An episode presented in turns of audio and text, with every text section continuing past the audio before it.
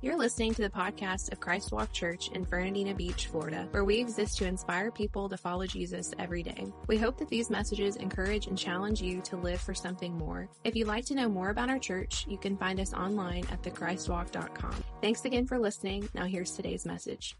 What's up, Christ Walk? How's everybody doing today? Happy Father's Day. A couple people, a couple people. Okay, some of some of you are tracking with me. All right, Happy Father's Day. Yeah. In case you're you're not aware, that was that was uh, Chris Moore. He's our worship and creative director, and today is his very first Father's Day. Um, his son Graham is four weeks old and is in the house with us, and we are just pumped about that, and um, we're excited about all of the dads that are here today and everything that we get to celebrate along with them um, with popcorn and soda pop. And some of y'all will get that on the drive home. And um, but yeah, it's been a good day, and I am excited about closing out our series this morning. If you got your Bible, you got a smart device. Um, I want to invite you to turn with me or swipe with me to um, the, the, the uh, New Testament to the book of First Peter. Um, so go all the way to Revelation and then just back up a few uh, a few books, and we're going to land momentarily in First Peter uh, chapter three. Um, we're going to be there together. So uh, my daughter Avery, who um, who is is twelve, uh, she recently spent a week away at her grandparents' house, and so it was just it was me and and Sarah and um, and then Luke, and then our dog Millie at home. And for that week, it was very quiet at our house, with Avery gone. Very, very quiet. She is our talker, our social butterfly. She's all over the place. Luke kind of keeps to himself and everything, and so it was. Um, it was a pretty low key week. And then um, the day uh, I went to pick her up last Sunday after church and um, got her home. And within 15 minutes of her being home, she and her brother were already arguing, like screaming at each other at the top of their lungs. She's been gone for a week. She comes home, they're already arguing. Um, we, we just recently took a quick road trip. We went to one of the camp meeting services for uh, the Church of God down in um, the thriving metropolis of Wimauma, Florida. Um, yeah, you don't know where that is, and neither do the people that live there. Um, but but we took this road trip, and, and the, the kids are in the back of the truck, and no doubt um, they're 15 and 12, and they still haven't figured out how to just make that armrest in the middle be Switzerland. You know, that's our neutral territory. You know, uh, she's touching me, he's on my side. You know, are we there yet? Come on, like for real. Um, a, a father's wish is simply for his kids to just get along. Avery asked me last night, she said, Dad, what do you want for Father's Day? I said, For you to behave and be nice to your brother. That's what I want. That's it. That's it. I don't need anything fancy. Can't you just get along? And I believe that that's true in the church today as well. I think that that's what our Heavenly Father wants more than anything. I think that he looks at the world, he's looking at the church today, and more than anything, he just wants his kids to just get along, get in line, get together, and start to move forward in the same direction. I think that's what he wants more than anything. And so we're going to talk about that a little bit today as we are in part eight of our series called DNA, where we've been taking a look at the core values of Christ Walk Church. And I believe that it's important for us to talk about these core values so that we can be on the same page together in regard to the kind of culture that we are trying to create here at Christ Walk. And then also so that you all will understand the expectations that are being placed on the people that call this church home.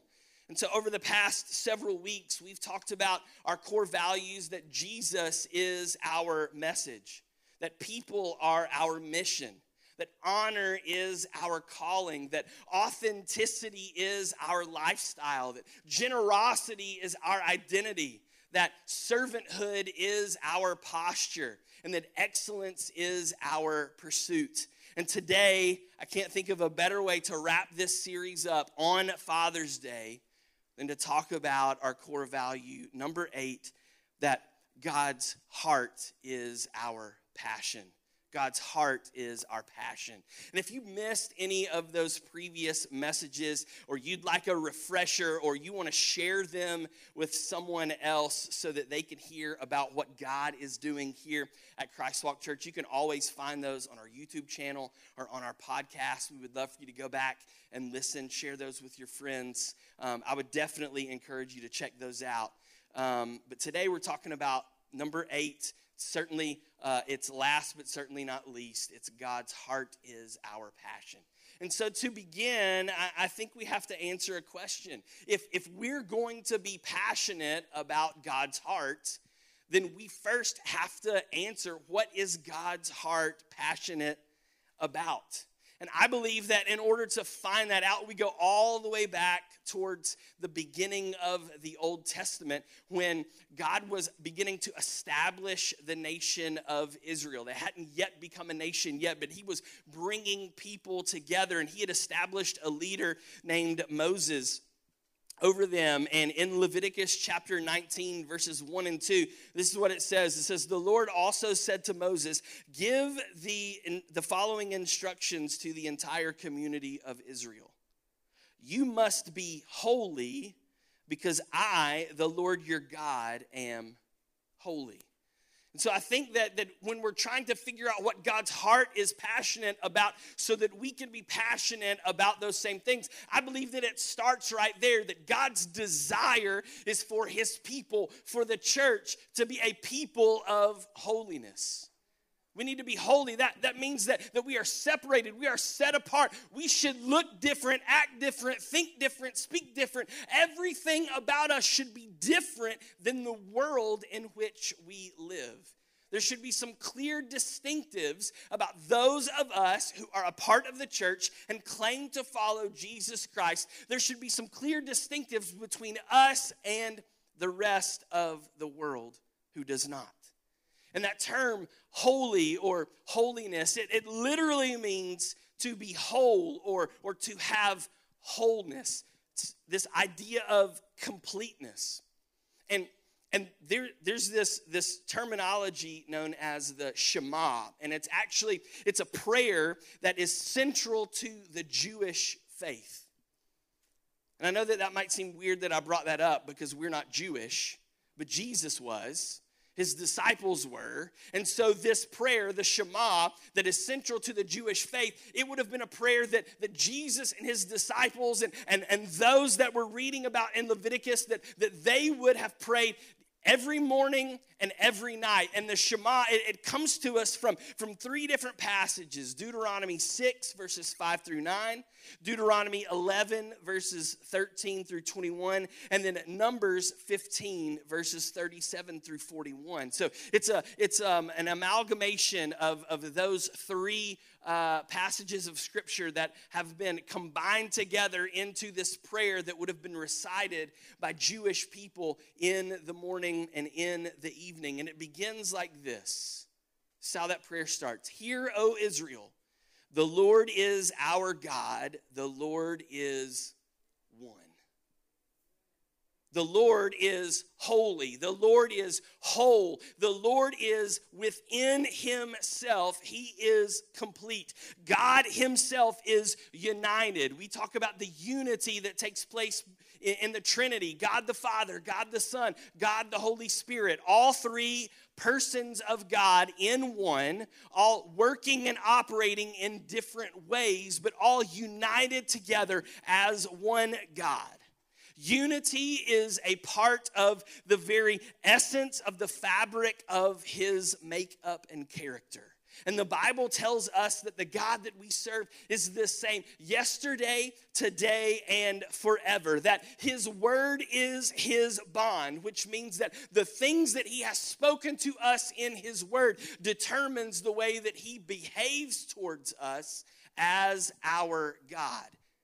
His behavior is determined by his word. His word is determined by his, his behavior. And in both of those things, he is completely united. He is one. He is together. And as the body of Christ, that is what he desires for his church. That we would be holy, that we would be whole, that like him, we would be one, united together. That's God's heart for his people.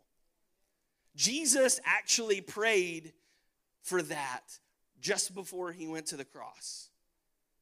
A lot of us think of the Lord's Prayer as what the way that Jesus taught his disciples to pray Our Father in heaven, holy is your name. But the Lord's Prayer is actually found in John chapter 17 um, right before Jesus is headed to the cross and he prays in the Garden of Gethsemane. In John 17, verse 11, Jesus says, Now I am departing from the world. And they, my disciples, ultimately you and me, we are staying in this world, but I am coming to you. Holy Father, you have given me your name. Now protect them, my disciples, by the power of your name, so that they will be united just as we are.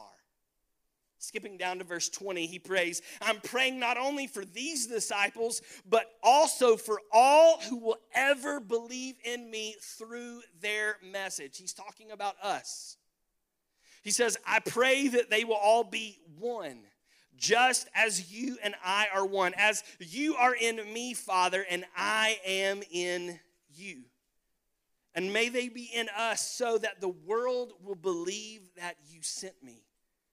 I've given them the glory you gave me so they may be one as we are one. I am in them and you are in me. May they experience such perfect unity that the world will know that you sent me and that you love them as much as you loved me. Right before he went to the cross, Jesus is praying. And he's not praying for himself. He's not praying for the things that he's about to endure. He was praying for you and me that we would be united together as one, the same way that he and the Father are one, so that the world would know that he was sent by God the Father. That's why we need to be one. That's why we need to be united together. And Paul encouraged unity as well because it brings glory to the Father. Not only does our unity point to the fact that, that Jesus was sent here by God the Father, but, but it glorifies God the Father. Paul wrote about this in Romans 15, verses 5 and 6, where he says, May God, who gives this patience and encouragement, help you to live in complete harmony or unity with each other, as is fitting for followers of Christ Jesus. There's an expectation there. This is what it's supposed to look like. It's fitting for followers of Jesus. It's how it should be. We should be united. And he says, then all of you can join together with one voice, giving praise and glory to God the Father of our Lord Jesus Christ. So, God's heart, the thing that, that brings him the most glory, the thing that he desires for himself more than anything else, is an outward facing church that is unified through holiness and focused on the mission of reaching the lost that together we're united in holiness so that we would bring glory to the Father and we would point others in his direction, that the world would know that he that Jesus was sent by God the Father. That is God's heart.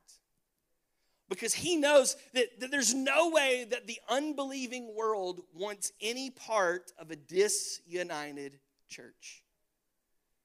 The world outside these four walls, the, the, the unbelieving world, those that are not Christ followers, those that are not part of the faith, guess they, they've got enough infighting and drama as it is. Why in the world would they want any part of a church that isn't united in vision and mission, passionately pursuing the heart of God for their lives? They won't. And so we've got to be sure that, that the thing that we're that we're offering them, the, the, the way that we're living our lives, the way that we are portraying what it means to, to be the church and, and be followers of Jesus Christ, that it's something that is appealing. It offers something different, it adds value to their life. And the only way that that is going to happen is if we establish unity in the church through holiness. That's it. That's God's heart for his people. And I do feel the need to issue a word of caution here. When we talk about this word unity, you need to understand that unity does not mean uniformity. Be very clear about that. Unity does not mean uniformity. That everything looks exactly the same and that we turn into a bunch of brainwashed robots. That's not what unity means. Unity instead, it, it means cooperation in the midst of adversity.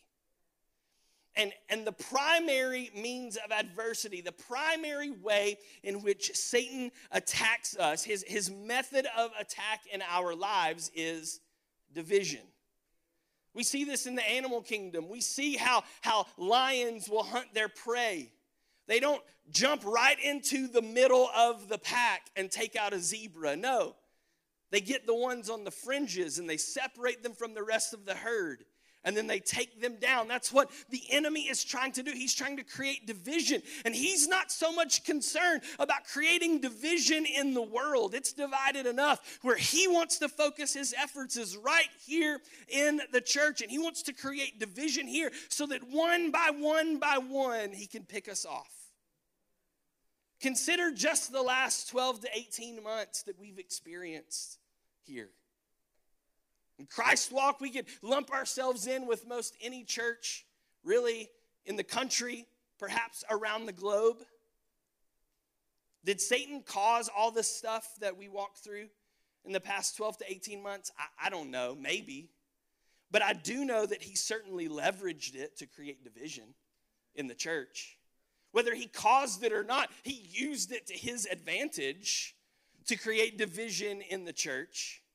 And, and, and that division was created. And in that gap, what we've seen is we've seen an accelerated thrust from, from our enemy to insert things in the church that, that are causing disunity and things that never belonged there in the first place.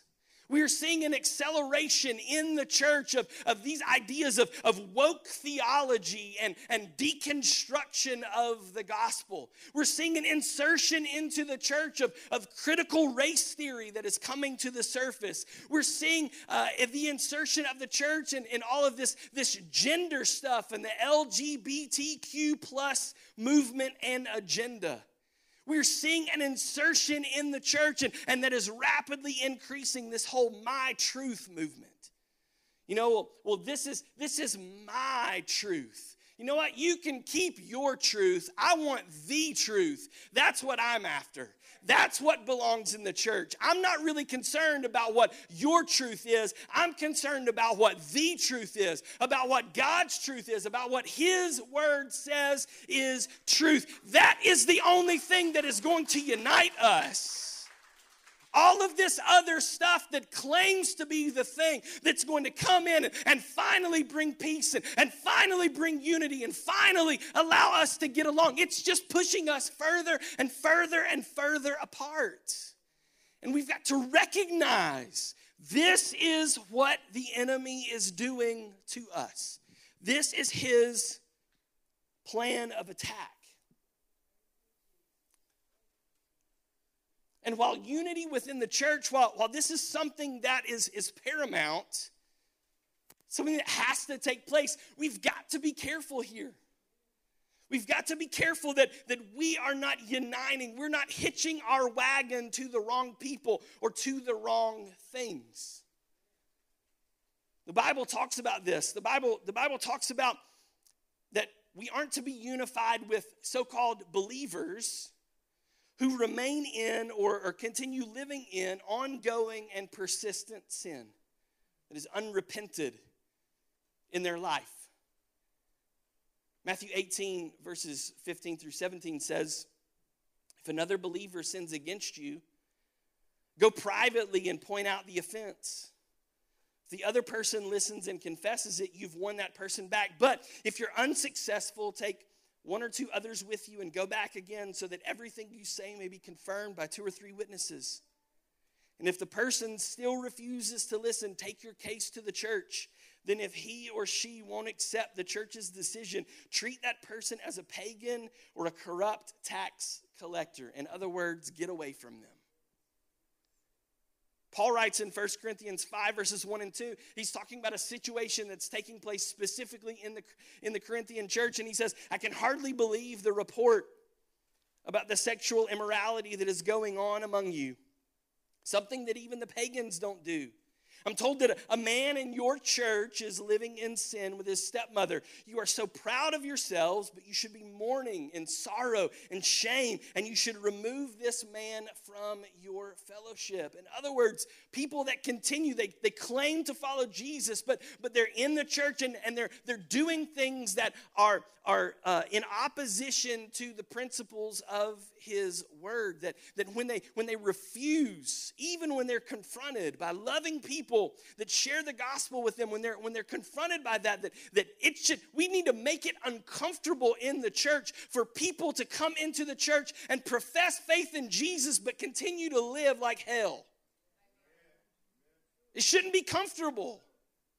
We should want to change our ways. We, we shouldn't we shouldn't be able to live that way 2 Timothy 3 5 talks about this that in the last days, they, these so called believers, Paul writes, will act religious, but they will reject the power that can make them godly. He says, stay away from people like that.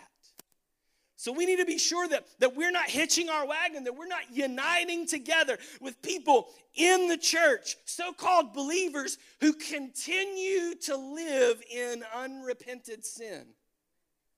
I'm not talking about people that struggle with sin, that slip and fall from time to time. I'm talking about people that know what they are doing is wrong and continue to do nothing about it because they won't allow the Holy Spirit to change their heart. We don't need to have association with people like that. That's not what the church is about. That's not how we move forward in unity. We also need to be careful about teachers of false doctrine that we're not hitching our wagon to those that aren't rightly dividing the word of truth. That means that there's a responsibility on your shoulders to be sure that the things that, that I'm preaching, the things that we are teaching as a church, to be sure that it checks out with God's word. That means that, that you just can't come here and take my word for it. That means that Monday through Saturday, you need to be in the Word so that you'll know what it says, so that when I present the Word to you, or whoever is up here presents the Word to you, you'll be able to say, Yes, that's right, or mm, I'm not sure about that. That's not my responsibility, that's your responsibility. I'm gonna do my due diligence to come studied up and prayed up and ready to go and deliver the best that I can, but it's your responsibility to know what the word says so that we can work together to rightly divide the word of truth, to be able to move forward in unity based on what the scriptures say. So we've got to be careful about teachers of false doctrine. Paul writes in, in, in, Romans 16, verses 17 and 18, he says, And now I make one more appeal, my dear brothers and sisters. Watch out for people who cause division and upset people's faith by teaching things contrary to what you have been taught. Stay away from them. He's talking about people that, that utilize God's word to leverage it for their own position and their own plan, their own power, their own agenda, the things that they want, rather than submitting to the authority of God's word and moving in His direction in accordance with His plan and His authority and the thing that He wants for them and for His church. We got to be careful about people like that. We cannot tolerate sin or false doctrine within the church because they are both agents of division, and they both misrepresent the truth of God's word and what it's all about. I love this quote from Thomas Brooks, who is a Puritan preacher. He says, Discord and division become no Christian. For wolves to worry about the lambs is no wonder, but for one lamb to worry another, this is unnatural and monstrous. We need to be sure that within the church that the lambs are all on the same page. We get it. Wolves definitely can cause some concern for the lambs, but lambs should not cause concern for each other. We've got to move forward in unity together. We've got to be sure that we're, we're staying away from the teachers of false doctrine, that we're staying away from those that claim to be Christ followers, but yet continue to live in their sin, unrepented. So we've looked at the why and, and the what of unity, and but now for the next few minutes, let's take a look at the how. Let's put some practical application on this that if we're going to move forward together in unity, how do we do it? And I believe that, that the recipe for this, one of the places in Scripture that it's found is in 1 Peter 3. Hopefully, you've turned there or swiped there with me. We're going to be beginning in verse 8, reading through verse 12. It says, Finally, all of you should be of one mind. This is Peter. He's writing to believers, he's writing to us those that have put our faith in Jesus Christ. He says, finally, all of you should be of one mind. He's saying it's, it's integral that you have unity among you. Finally, all of you should be of one mind. Sympathize with each other. Love each other as brothers and sisters. Be tenderhearted and keep a humble attitude. Don't repay evil for evil. Don't retaliate with insults when people insult you. Instead, pay them back with a blessing. That is what God has called you to, and He will grant you this blessing. Verse 10 For the scriptures say, if you want to enjoy life and see many happy days, keep your tongue from speaking evil and your lips from telling lies. Turn away from evil and do good. Search for peace and work to maintain it. The eyes of the Lord watch over those who do right, and his ears are open to their prayers. But the Lord turns his face against those who do evil. So, if you're taking notes, I want to encourage you to write these down. This is three areas that we must be united, three areas within the church. Those of us that are Christ followers, that we must be united. And, and, and I, it's important to note here that, that these areas, you'll notice that they align closely with the fruit of the Spirit. It's important for us to note that holiness and unity is not possible without the work, without the power, without the move of the Holy Spirit in our lives. We cannot move forward in holiness. We cannot live lives of holiness. We cannot maintain unity within the church if, if the, the power of the Holy Spirit, the presence of the Holy Spirit is missing. So, the only way that we're going to do this is, is if we open our hearts, we open our lives to the power and the presence of the Holy Spirit so that, so that He can cultivate within us this fruit in order for us to develop so that we can live this way that He's calling us to. The first area that we've got to be united, according to Peter, is we've got to be united in our attitude. We've got to be united in our attitude. He says, sympathize with each other, love each other as brothers and sisters, be tenderhearted, and keep a humble attitude. You have to have a love, or an attitude of love and, and humility and compassion, not just toward believers, but to the outside world as well. In John 13, verses 34 and 35, Jesus tells his disciples, He says, So now I'm giving you a new commandment Love each other just as I have loved you. You should love each other. Your love for one another will prove to the world that you are my disciples. Our attitude of love, our attitude of compassion and humility towards those that are around us will prove, it will be the litmus test as to whether or not we are truly his disciples. And that, yes, that should be found, that should be seen, it should be readily evident inside the church, believer to believer. We need to have this kind of attitude one towards another. But it shouldn't stop there.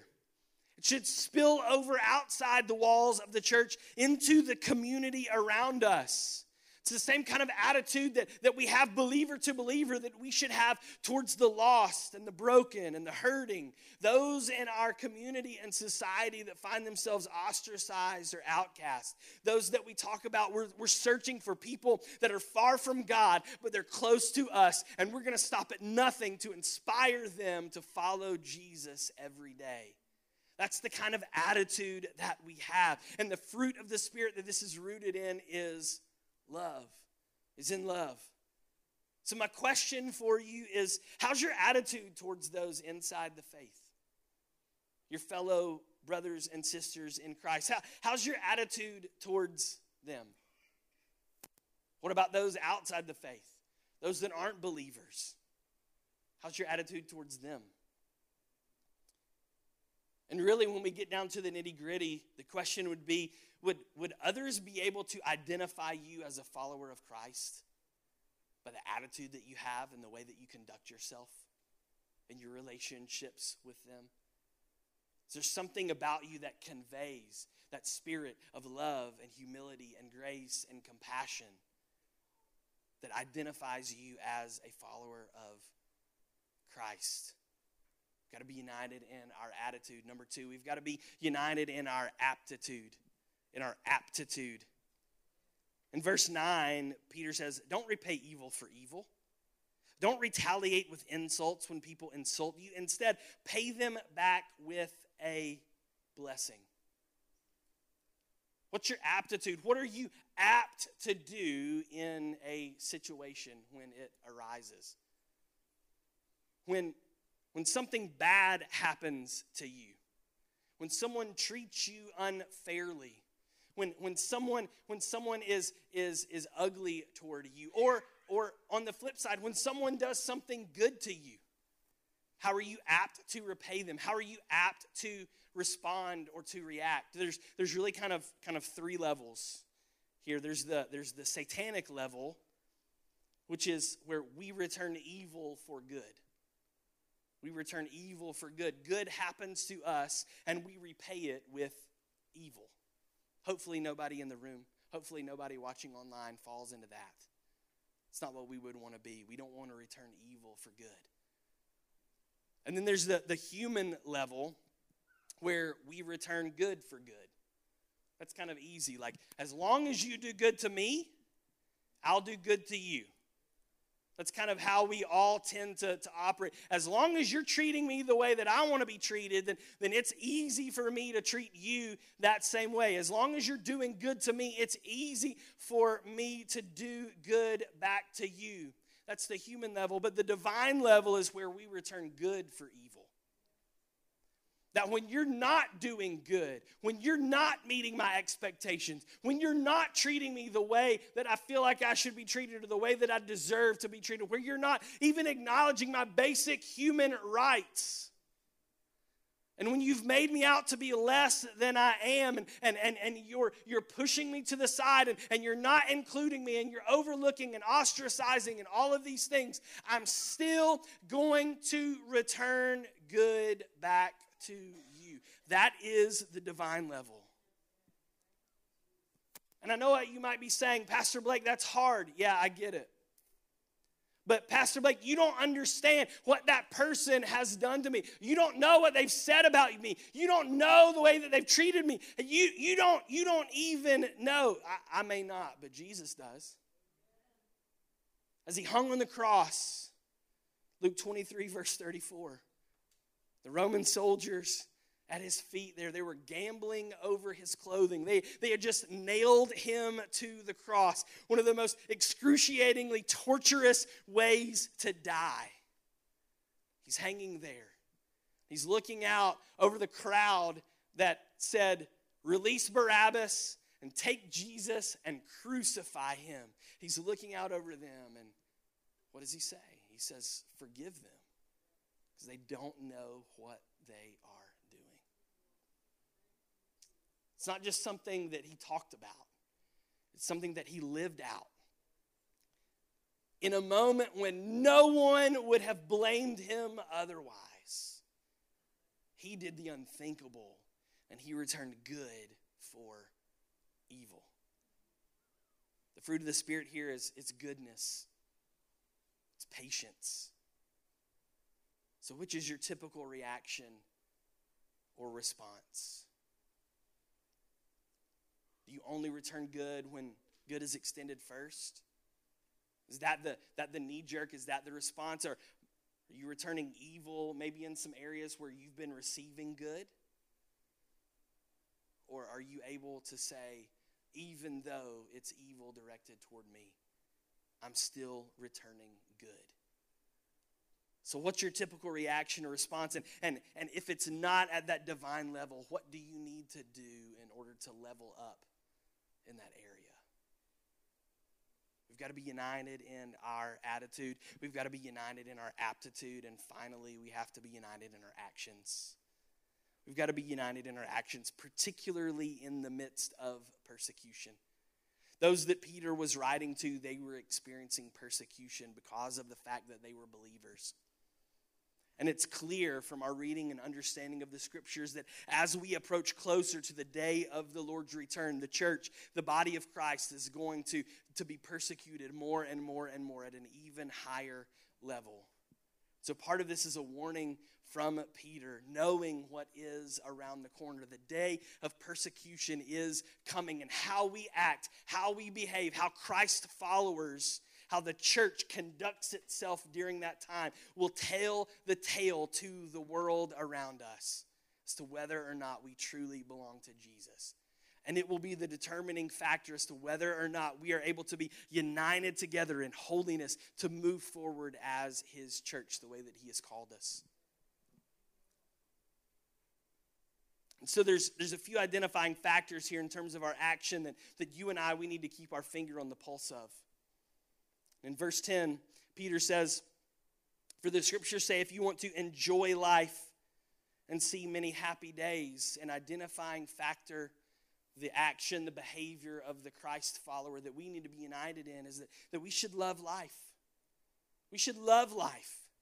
Even in the midst of persecution, we should love our life. Jesus said that his mission in this earth, in John 10 10, he says, The thief comes to steal and kill and destroy, but I, Jesus, came to give life in all its fullness. That's the life that you and I have been called to live. And, and, and we can respond to the life, we can respond to persecution in, in three different ways. We can either endure it by, by accepting the burden and making it a burden and just this arduous trudge through it all. We can, we can escape it by running from the battle. We're just going to hide and hope that it passes over. Or we can enjoy it by recognizing that God is in control and coming to the understanding and the realization that, that this world and all of its trappings and everything, it's not what we were living for, anyways. As followers of Jesus Christ, we've chosen to live for something so much more and that this world and everything that it has to offer it is it's dying and it is fading away but for those of us that have placed our hope and our trust in jesus christ that, that one day we are bound for glory and this world is going to cease to exist, but we are going to be with our Father in heaven forever and ever and ever. That's what we are living for. That's why we can have joy in the face of opposition and adversity and persecution. Some of you would say, Pastor Blake, I've got the joy of the Lord. Yeah, well, you need to tell your face.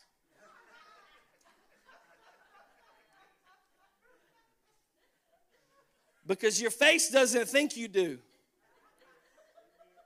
There is nothing worse than a Christian that, that looks like their shoes are two sizes too, too tight and that they drank a gallon of persimmon juice there's nothing worse than that. Christians should have this contagious joy about them. People should want to be around us the way that they wanted to be around Jesus because His Spirit is with us, His Spirit is inside of us. And that's what we need to be conveying to the world around us. There should be something different about us that, that when people are around, they should go, I want what that person has. That's the joy of the Lord. That's the fruit of the Spirit. That's what, that's what joy is. It's, it's contagious. People want, they can't help but get enough of that. We should be those kinds of people, even when bad stuff is happening. So, on a scale of one to 10, how's your joy? How's your joy? Are you allowing the circumstances of your life to determine the level of your joy, or are you allowing that to be dictated by your connection to Jesus through His Holy Spirit? How's your joy? Second, one of our actions is, is that, that, that Peter says that, that we need to control our tongues. We need to control our tongues. In, in verse 10, he says, For the scriptures say, if you want to enjoy life and see many happy days, keep your tongue from speaking evil and your lips from telling lies. How's your tongue? Paul writes in Ephesians 4:29 he says, "Don't use foul or abusive language. Let everything you say be good and helpful so that your words will be an encouragement to those who hear them." Is cursing coming out of your mouth? Is complaining coming out of your mouth? How's the tone of your voice? This is the one that I need to work on. This is the one that gets me in trouble. This is the one that shows that I'm not, I'm not following after the leading of the Holy Spirit as I, as I speak to my wife or as I speak to my kids or, or whatever. Not always building up and encouraging with my words. And the world is looking at us. We've got to control our tongues. The fruit of the Spirit here is, is kindness, it's gentleness, it's self control. And all of those things can be conveyed with what we choose to say and how we choose to say it. So, the words that are coming out of your mouth, would the people that are hearing them say that they're an encouragement and that they're building up, that they're giving life? Or would they say that they're tearing down and destroying? We've got to control our tongues. We've got to hate evil and do good. Peter says, turn away from evil and do good. We, we turn our backs on it, we, we hate it. Paul writes in, in, in Romans uh, 12 9, he says, hate what is wrong and hold tightly to what is good. This is talking about sin in our lives. And, and we, we shouldn't stay away from sin just because we know the Bible says it's wrong. Like, that's a reason, but it's not the best reason. That shouldn't be the only reason. We need to avoid sin because, because we hate it. And, and we refuse to be identified with it in any way, shape, form, or fashion because we know that when sin is present, it separates us from the Father. So it's not just because God's word says it's wrong. It's we hate it because because it's creating distance between us and him. And we want nothing to do with it. We want to shun the very appearance of that evil in our lives. This is faithfulness. Fruit of the Spirit is faithfulness. And the question is are, are you sickened by the sin that's in your life? Does it turn your stomach? And are you committed to creating as much distance between you and that sin as possible? Or are you just going through the motions hoping that no one is going to find out? Hoping that you won't get caught? Hoping that no one is going to see the real you? And lastly, only do we need to enjoy life, not only do we need to control our tongues, not only do we need to hate evil and do good, the, the action that we, we unite around. So we got to seek peace. We've got to seek peace. Peter says in verse 11, search for peace and work to maintain it. The author of Hebrews in chapter 12, verse 14 says, Work at living in peace with everyone and work at living a holy life for those who are not holy will not see the Lord. Peace, right there, it's directly linked to holiness. We got to work at it. it means we got to roll up our sleeves. There's going to be sweat. There's going to be there's going to be some some dirt involved. There, there's there's going to be some sore muscles. It's there's there's tension. It's not something that comes easy. It's something that we have to work for. At the end of the day, peace may not be possible. It may not. War may be inevitable. And, and we, can, we can read the scriptures and we know where we're headed as a people.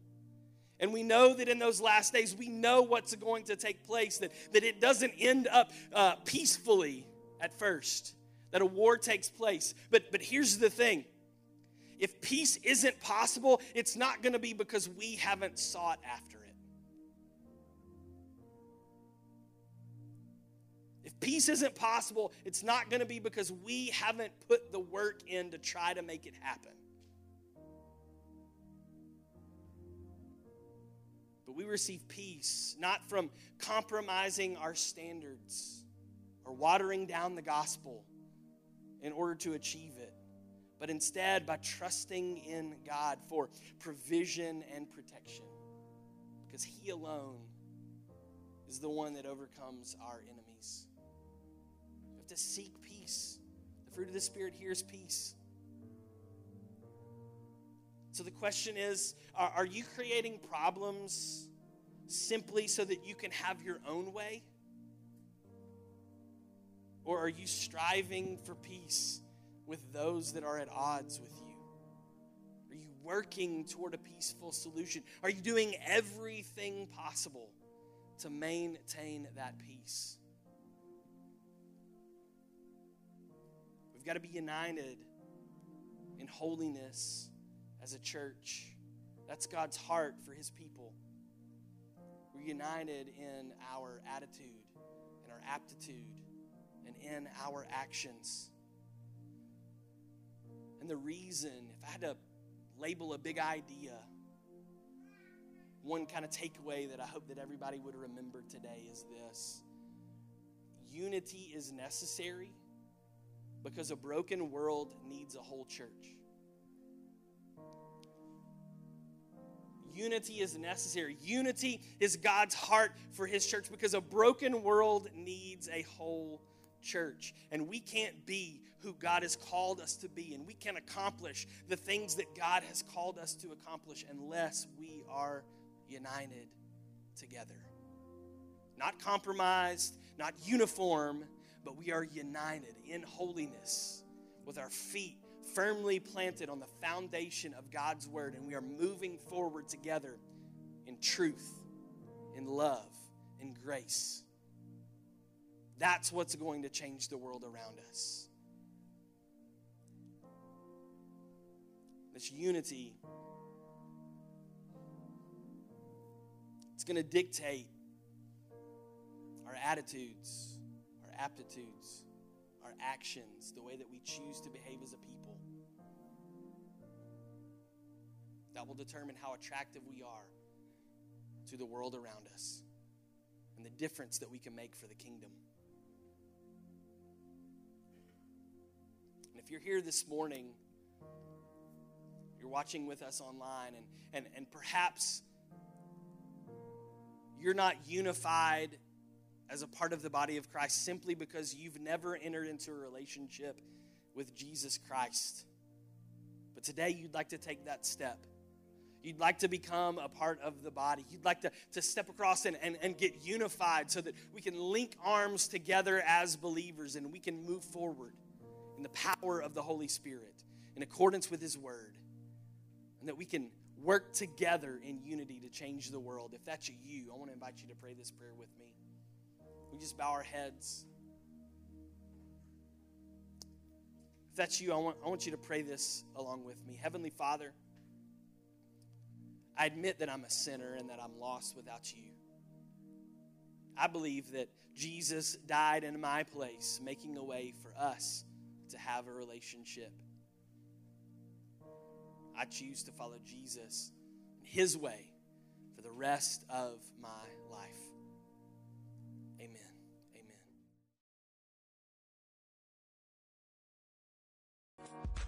We hope you enjoyed this episode of the Christ Walk Church podcast. Don't forget to subscribe so you don't miss out on future episodes.